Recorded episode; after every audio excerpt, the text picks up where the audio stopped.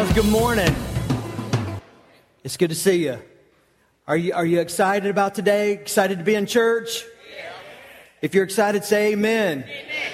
Man, I'm excited to be here. I love Sundays. Uh, you hear me say that all the time. Uh, but man, I especially love Sundays when it's football season. Amen.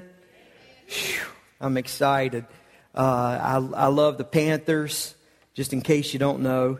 And uh, Karen and I are going to have a little date afternoon. Uh, we're going to go see the Panthers play. So uh, we're excited about that. And uh, just to go ahead and take care of some housekeeping, I'm just going to call the game Panthers 31, Texans 10. All right? So we will see what happens. I am for sure a homer. I love my team, and I think we're going to do it anyway, I want to get started with uh, today's message. As you guys uh, may already know, we're in a series right now called A Game Plan for Life. And maybe you've never thought about this before, but there are at least two plans for your life. At least two. First, you have a plan for your life. And second, God has a plan for your life. And listen, the most important decision you will ever make in your life is to decide whose plan you're going to live out. So, we're talking about God's plan. And last week, we uh, started at the beginning. I gave a message called The Fundamentals. And I just felt like it was important that we literally go to the book of Genesis and learn some, some basic and fundamental, yet very important things about God. To ask ourselves and answer the questions, quite honestly, can we believe in God? Can we believe that God created the universe? And can we believe that God has created each of us? And if we can believe that, then we have to also recognize that we have value, that we matter to God. And that means that God has created each one of us, and listen, God has created each one of us with a purpose and a plan. Today's message is just called the playbook. And when I say the playbook, I'm talking about the Bible. I think you can think about the Bible as God's playbook for our lives or God's guidebook or God's book of instructions for how we ought to live our lives. In fact, some people have called it the owner's manual for our lives. God has given us an owner's manual. He has given us a way to live our lives. And in this book, in the Bible, it, that we also call God's Word, you'll hear me refer to it sometimes today as the Bible or God's Word, maybe even the playbook. But in this book, we learn about the God who created us and we discover why. Today's message is going to be a very practical message for how you get into the playbook, how you get into the Bible, and then how to get the Bible into you. I'm going to be looking at a really big chunk of Scripture this morning, and so it's, it's not printed in your notes. And uh, I through the video team of Curveball this week. It's, it's not going to be on the screens either, but I want you to listen along to Exodus 42. Now, before we get there, I want to give you a couple of evidences for why we can believe that the Bible is true and why we can accept the authority of the Bible in our lives. Now, there are a lot more evidences that I could give, but I'm, I'm only going to give you two. And here they are. I think these are going to come up on the screen, and you can jot these down in your notes if that serves you. But here, here they are. Here's evidence number one. Evidence number one for why we know that we can believe the Bible and accept it as God's word for our, our lives, and, and how we know, quite honestly, that we can just build our lives on the truth of Scripture. Evidence number one is the history and geography of the Bible. the history and geography. On Wednesday nights, we are doing a verse by verse, chapter by chapter study through the book of Exodus. I love Wednesday nights. If you're free on Wednesday nights from 7 to 8.15, you ought to come. I, I teach the Bible study right here. We have about 35 or so people that, that come out for that. It's a great group and a lot of fun. And uh, it doesn't matter that we're already in the study and you think, well, I'll, I'll, just get in on the next one. We catch up every week so you can come be a part of that. But how many of you have heard about the book of Exodus? You've, you've heard of it, okay? Uh, how many of you have heard of Moses? Show of hands. Um, how about Egypt? Have you ever heard of Egypt? Egyptians. You just assume that there are those, right? Um, they're all in the Bible. Israel, that we talk about so often or that we hear about so often in the news, right here in the Bible. The Egyptians, though they are an ancient people, right here in the Bible, also in the news today. Egypt and Israel are places we can find on the map today and, those are just a couple of examples. We could go all through the Bible and find groups of people that are real people, that were alive, uh, that we can prove through archaeology and the study of history and, and geography. And in fact, a couple of weeks ago, I showed some pictures that I'd taken years ago, uh, I think in 1996, when Karen and I went to Egypt. Uh, and I showed the Wednesday night group pictures of Ramses II. How many of you are Carolina Tar Heel fans? I am, I am a Carolina Tar Heel fan. I'm not afraid to say it. Where do you think Ramses got his name? From, from Durham. You sound like a heathen blue devil. We're going to have an exorcism after today's service and it's going to be you, Jeff Dover. Ramses got his name from the famous Ramses in the Bible. Ramses the, se- the second is the Pharaoh that Moses and the children of Israel had so many problems from. It's the same Pharaoh that they're going to be running from today through the desert. And the pictures I showed them were of these great statues of Ramses II. And wall carvings that are in walls the size of mountains.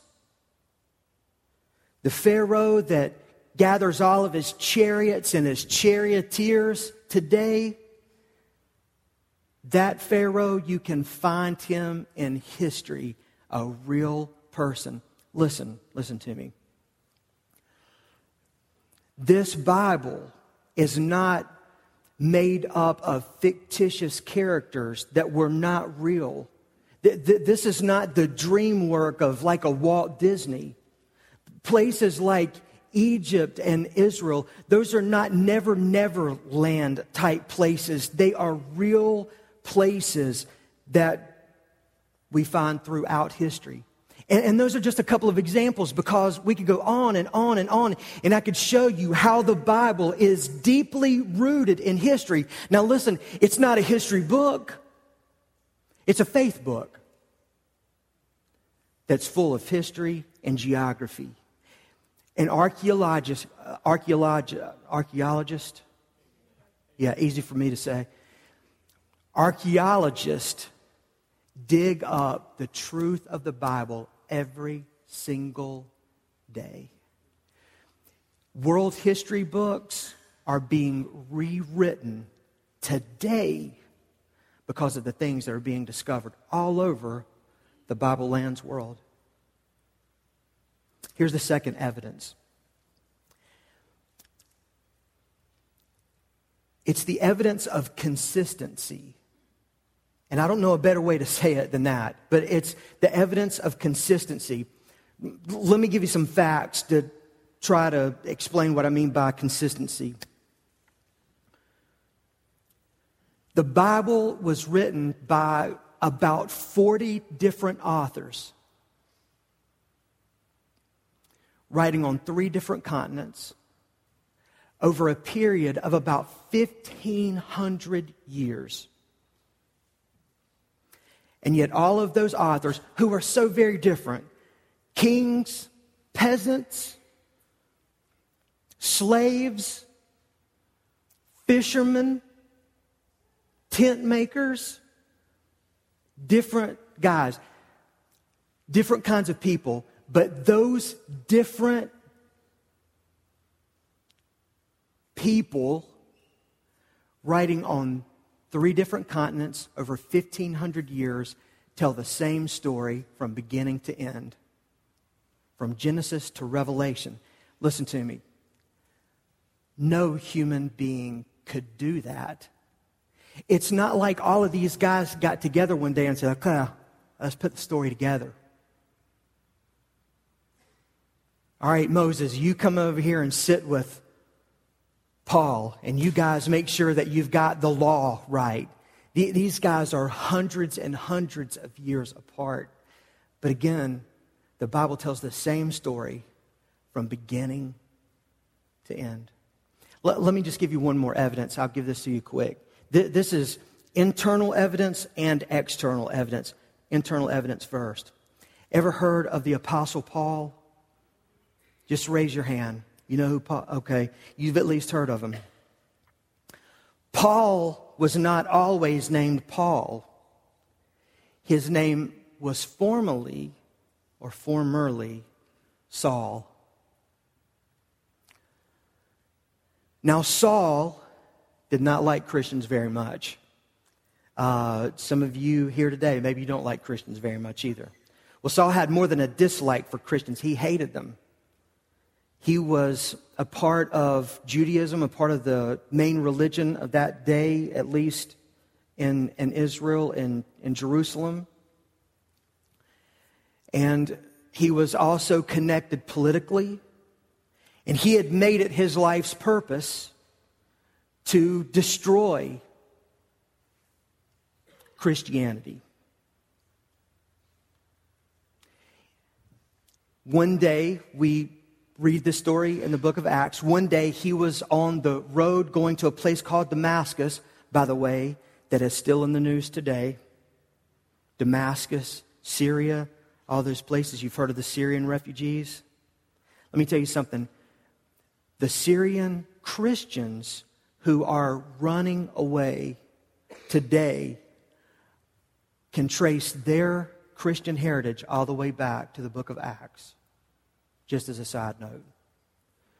Paul is on his way to Damascus, and he has letters in his hand that give him the authority to identify, round up, arrest, imprison, even destroy anyone who is a follower of the way, which is what people who were followers of Jesus were originally called. Later, they were called Christians.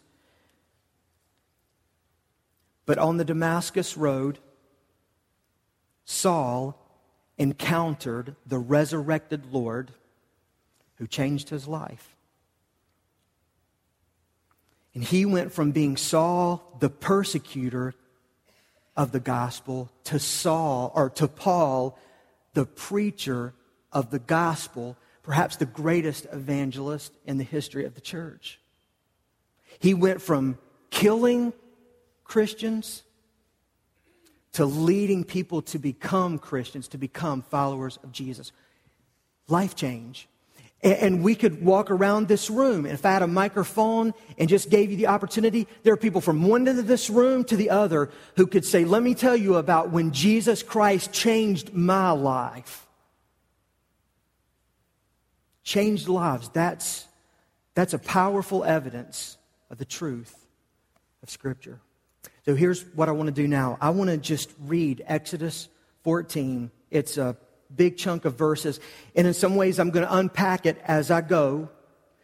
But after I read this chapter, I'm going to give you these practical things that you can start doing right now, today, to get into the Bible, to get into God's Word, and get it into your lives. You know why this is important?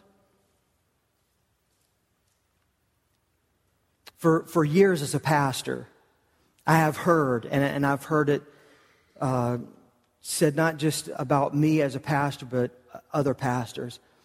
Um, you're supposed to feed me. In, in fact, I hear people say regularly. Sometimes they'll say it about me and Rocky River Church. Sometimes they'll say it about the church they're coming from or a church that they're going to right now. They'll say, I'm just not getting fed. Listen, it's not my job to feed you.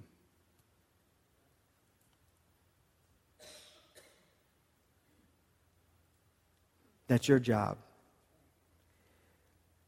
My job is to teach you how to feed yourself. So today I'm going to do my best to teach you how to feed yourself. Okay? Are you with me? Nobody gone to sleep yet? All right. Here we go. Feed, uh, I said Ephesians. Exodus chapter 14. Uh, just a, a snapshot of where we are. The Egyptians have released the children of Israel after 10 plagues, uh, including the final plague, the death of the firstborn uh, male in every home, humans and animals. It's been a tremendous, I can't, I can't even describe to you the trauma this has created in Egypt. And finally, the Pharaoh has sent the children of Israel away. So they're going. Then the Lord gave these instructions to Moses, their leader Order the Israelites to turn back and camp at Pi Hahiroth between Migdol and the sea. Camp there along the shore across from Baal Zephon. Then Pharaoh will think the Israelites are confused. They are trapped in the wilderness. And, and listen, just keep this on the back burner. They are trapped. I'll describe the trap in a few minutes, but they are trapped. God says, and once again, I will harden Pharaoh's heart and he will chase after you. I have planned this. God says, I've planned this. See, God has a plan. God has a plan for everything He's created. He has a plan for the whole world and He has a plan for your life. The reason the children of Israel have been set free is because God has a plan for their life that Moses is their leader. If you go back and read the first two or three chapters of Exodus, there is no other way to say it but that God has a plan for his life, just like he has a plan for your life and my life. God says, I have planned this in order to display my glory through Pharaoh and his whole army. After this, the Egyptians will know that I am the Lord. So the Israelites camped as they were told. When word reached the king of Egypt, who is the Pharaoh, that the Israelites had fled, Pharaoh and his officials changed their minds. What have we done letting all those Israelite slaves get away? They asked. And it, here's what I think has just happened the sobering reality of the fact that in Egypt they no longer have a labor force becomes a real crisis for them. And so now the Egyptians are looking at each other thinking, all right, the Hebrews aren't here to make those bricks anymore. So who's going to make the bricks? You, you, you, you, and you. You see? They, they realize that their economy has been based on this slave labor. What, what in the world have we done? Verse 6. So Pharaoh harnessed his chariot and caught up his troops. He took with him 600 of Egypt's best chariots, along with the rest of the chariots of Egypt, each with its own commander. And when you think about these chariots, think of ancient tank warfare. These, these chariots are what made the Egyptians such a powerful military force. The Lord hardened the heart of the Pharaoh, the king of Egypt, so he chased after the people of Israel who had left with fists raised in defiance. If you want to know where I'm going to be today, about 1.30, because I preach on Sundays and uh, I can't get to the games at 1 o'clock on time, and that's fine. That's fine. I'll just but I'm going to be at the Panthers games, and my I won't look a whole lot like your pastor at 1:30. I promise I won't be cursing, I won't be ugly to people, but my fist in defiance. You would think I'm on the field. It's going to be gladiator kind of stuff today at 1:30. Their fists are raised in defiance. The Egyptians chased after them with the forces, all the forces in Pharaoh's army, all his horses and chariots, his charioteers and his troops. The Egyptians caught up with the people of Israel as they were encamped beside the shore of Pi Hahiroth across from Baal Zephon. As Pharaoh approached, the people of Israel looked up and panicked when they saw the Egyptians overtaking them. That is a huge understatement. Yes, they are panicked. Remember, these people have been slaves for 400 years. They're not soldiers. Yeah, their fists are raised in defiance. But they are no more suited physically Israelites on Egyptians to go out and face this army no more than I could suit up and go out on that field today and face off with J.J. Watts. I mean, this is, this is setting up for a slaughter here.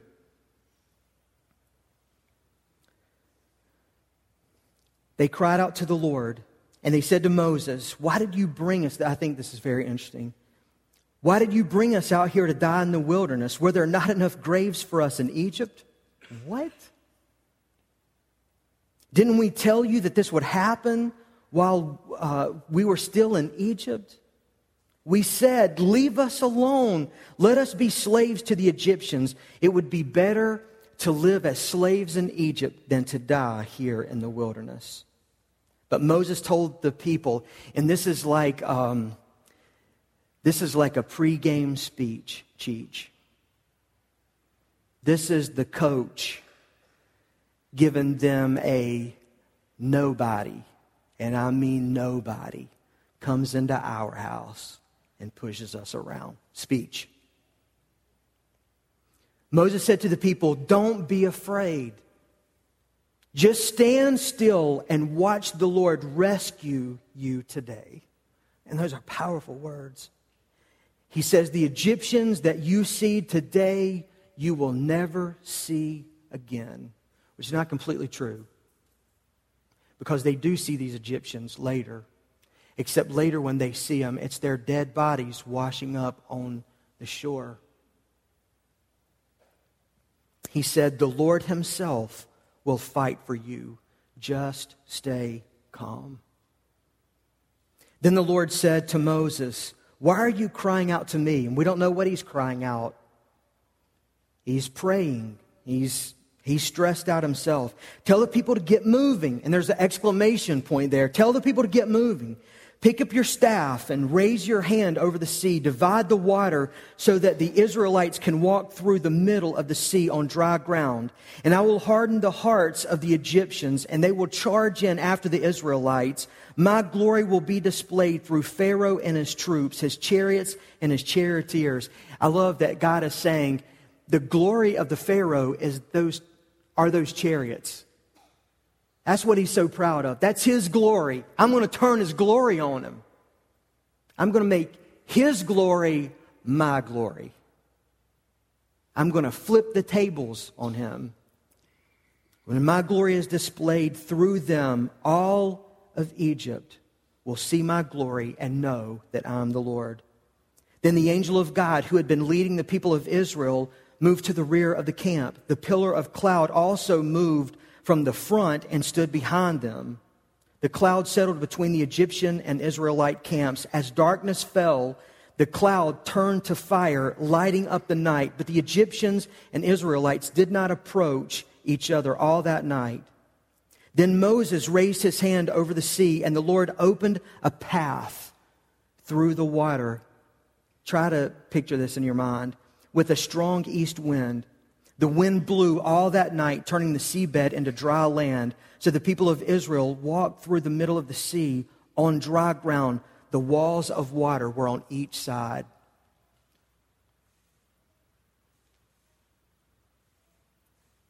My goodness. Then the Egyptians, all of Pharaoh's horses, chariots, and charioteers, chased them into the middle of the sea. But just before dawn, the Lord looked down on the Egyptian army from the pillar of fire and cloud, and he threw their forces into total confusion. See, God is fighting for them. He twisted their chariot wheels, making their chariots difficult to drive. And they said, Let's get out of here away from these Israelites, the Egyptians shouted. The Lord is fighting for them against Egypt. When all the Israelites had reached the other side, the Lord said to Moses, Raise your hand over the sea again. Then the waters will rush back and cover the Egyptians and their chariots and all of their charioteers. So as the sun began to rise, Moses raised his hand over the sea, and the water rushed back into its usual place. The Egyptians tried to escape, but the Lord swept them into the sea. Then the waters returned and covered all of the chariots and charioteers, the entire army of Pharaoh. All of the Egyptians who had chased the Israelites into the sea, not a single one survived. But the people of Israel, who had walked through the middle of the sea on dry ground as the water stood up like a wall on both sides, now that is how the Lord rescued Israel from the hands of the Egyptians that day. And the Israelites saw the bodies of Egyptians washed up on the seashore. Verse 31. When the people of Israel saw the mighty power that the Lord had unleashed against the Egyptians, they were filled in awe before him. They put their faith in the Lord and in his servant Moses for a little while.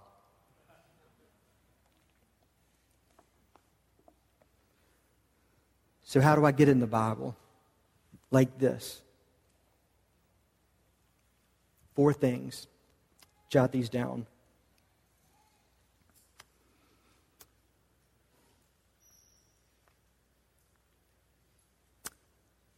Number one, you've got to hear God's word. You've got to hear God's word. There are a number of ways you can hear the word today MP3s, CDs, lots of different ways, but listen to me. The primary way that you hear God's word is to be in church somewhere on the weekends. Okay? Listen, I read some statistics this past week, not to bore you to death with this, but Remember, this is an average. The average person who is a regular attender of a church attends 1.7 times a month. So something less than half.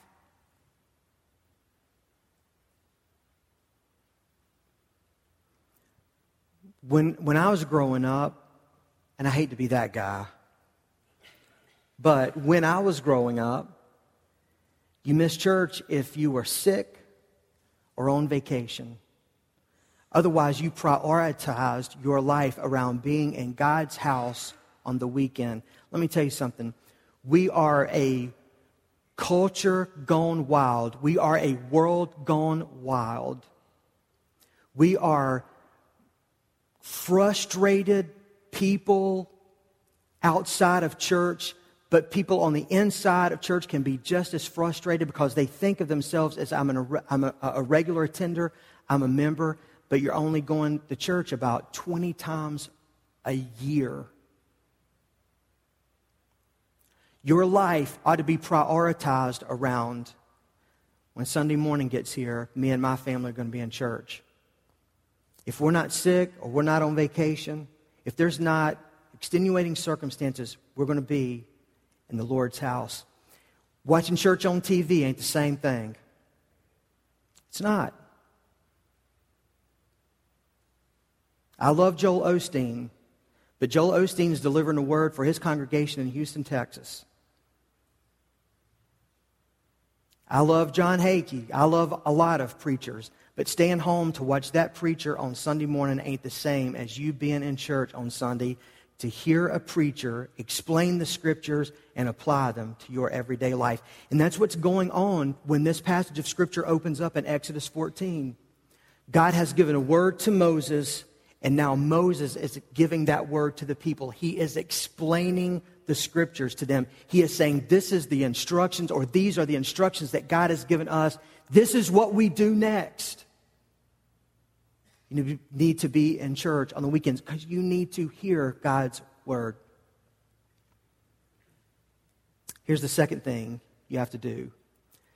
If you're going to get into the Word, and the Word is going to get into you, if you're going to get into this playbook, if you're going to understand the play calling, you have to read God's Word. You have to read it. And, and I, I, I realize that there are guys in particular all over the room going, He just lost me. It's not true for every guy. But a lot of guys in particular like, I just can't, I just can't read the Bible. I, I can't understand it. That's no excuse for not reading it. I mean, you didn't let the difficulty of play calling in football keep you from playing football. You learned football. Just because you don't know exactly how every player might work in today's game, it's not going to keep you from watching the game, is it?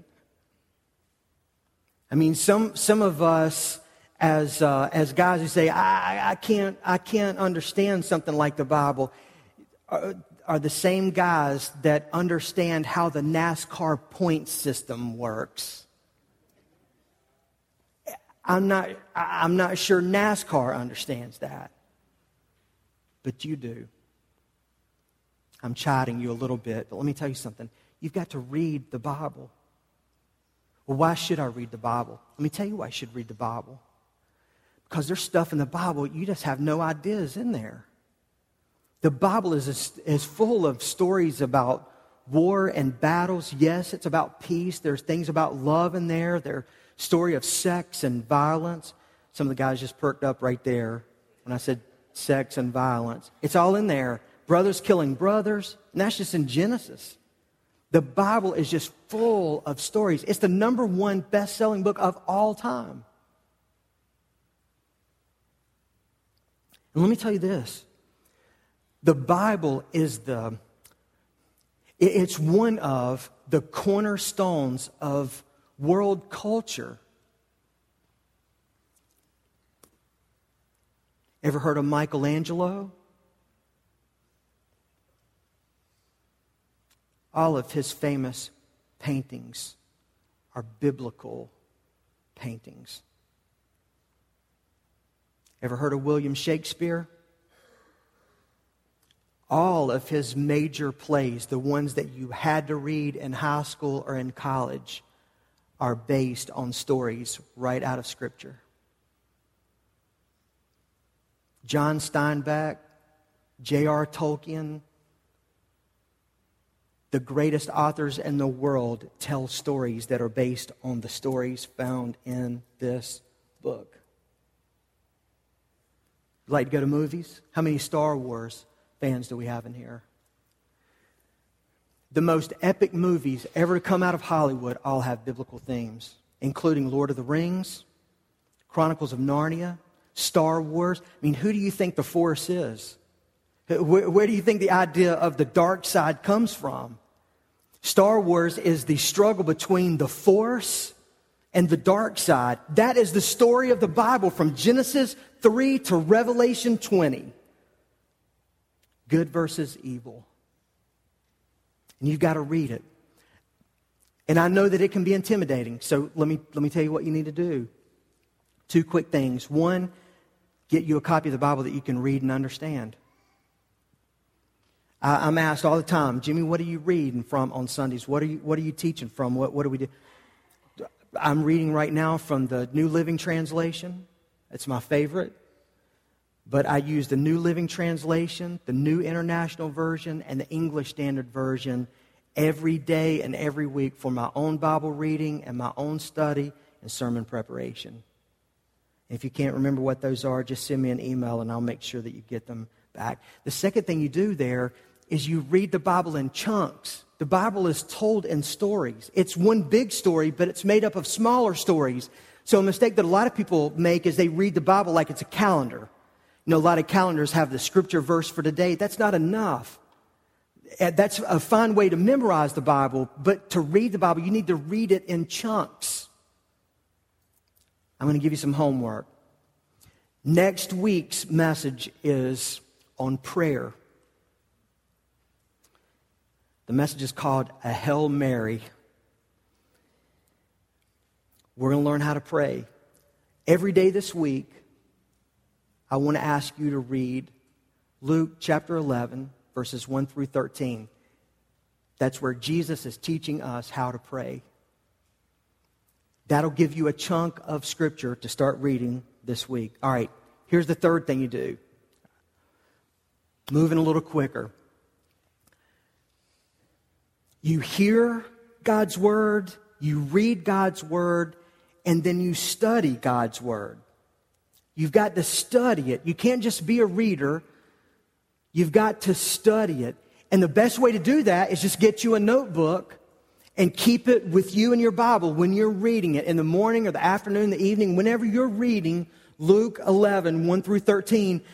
Just keep that notebook and write down the things that speak to you. Write down the things that jump out at you. Write, write down the things that you think um, that maybe you have questions about or things that might help you in the situation that you're in right now in life or something that you just want to remember that might be coming later. Let me give you an example from this passage.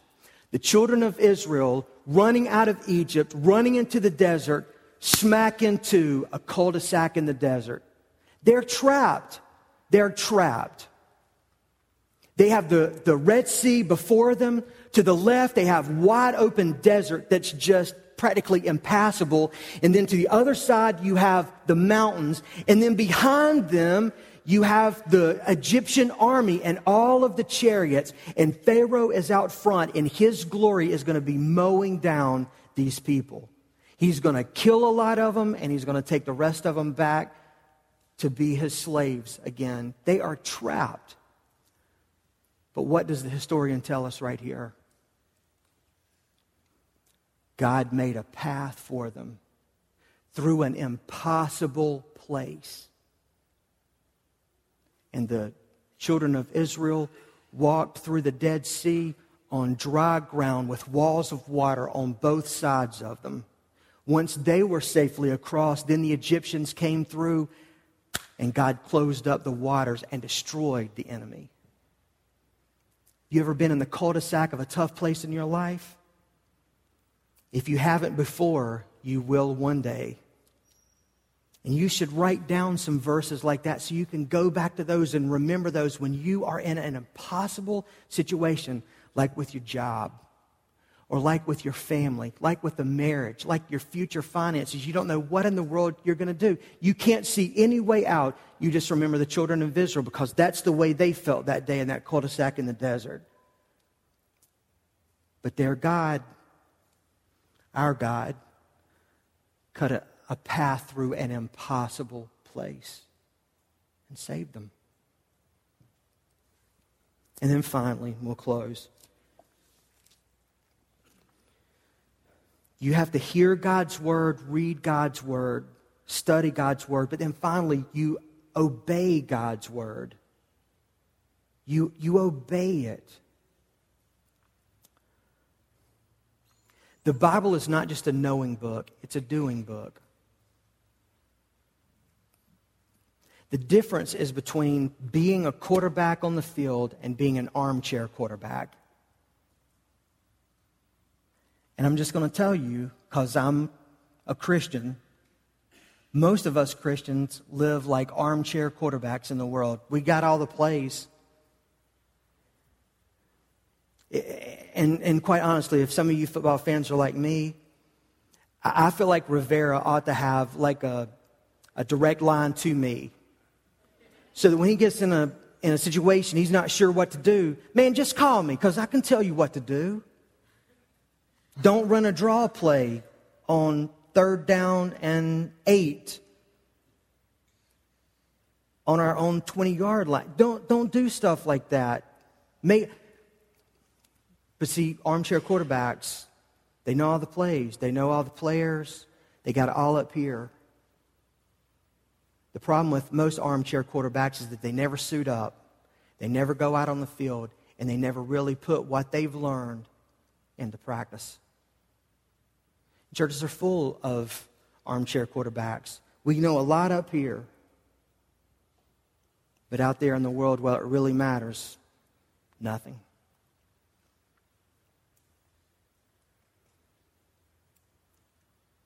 Obey God's word. Do what He's telling you to do. And the truth is that most of us in this room who are Christians, we already know more than we're doing. So you start today doing what you already know to do. Let's pray together. Would you stand with me?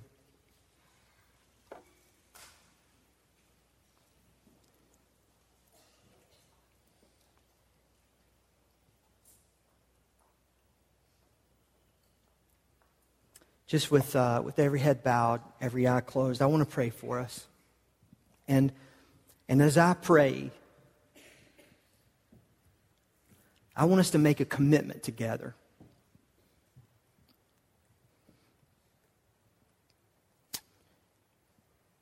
That we're going to get into the Bible. We're going to get into God's Word. And, and, I'm saying this not only for those of us in the room who are followers of Jesus, I, I mean it for every person. I mean, if you're here today and you've never trusted Christ as your Lord and Savior, what better way to get to know Him? To examine the claims of Scripture than to get in it and start reading it. So I want us to make that decision right now. We're going to make a commitment to read the Bible. And start this week with Luke 11, verses 1 through 13. And just let God speak into our lives. God, I pray right now that you would help us to make this commitment with great expectancy. That we, we would determine right now okay, I'm going to read the Bible and I, I'm going to do it expecting God to do what my pastor says he'll do, and that's to speak to me. And God, I pray that you would help us to do this, not, not begrudgingly, but again, with great expectation.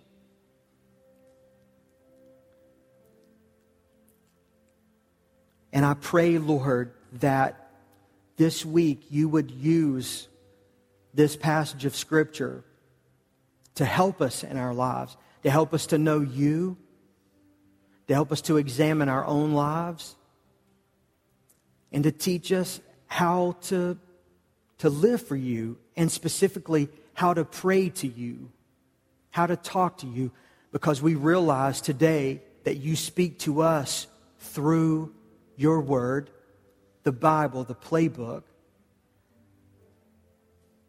And this week, coming up, we will learn how we get to speak to you.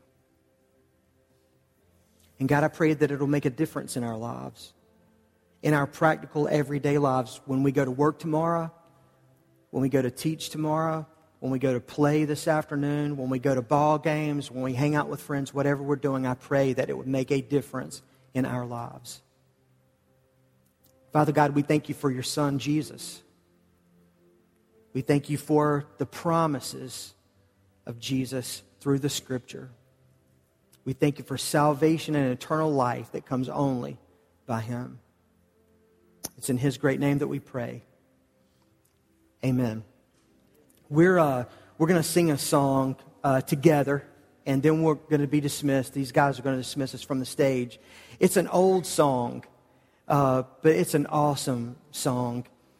Uh, yesterday, we had a celebration of life service for Diane Packer. She's um, the mother of um, Leanne Pridgeon, uh, who's on our lead team here at the church. And uh, she was a follower of Jesus. And so the celebration of her life was also a celebration of her eternal life. And uh, the scripture passage, or one of them that I read yesterday, was from Thessalonians, where Paul says to the people living in Thessalonica, I don't want you to be ignorant of what happens on the day when the Lord returns. See, the people in Thessalonica, uh, they were worried about their parents who had died in Christ. They were Christians, and now they're not sure what's going to happen to them on Resurrection Day. And the way Paul describes it is um, they'll be flying away when Jesus returns. It's a great song of hope and promise for those who trust Christ as Lord and Savior. And so let's sing it, and uh, then we'll be dismissed. I love you guys. I hope you have a great week. Um, as long as you're not a Houston Texan fan, I hope your team wins. Have a great, great day, great week. God bless you.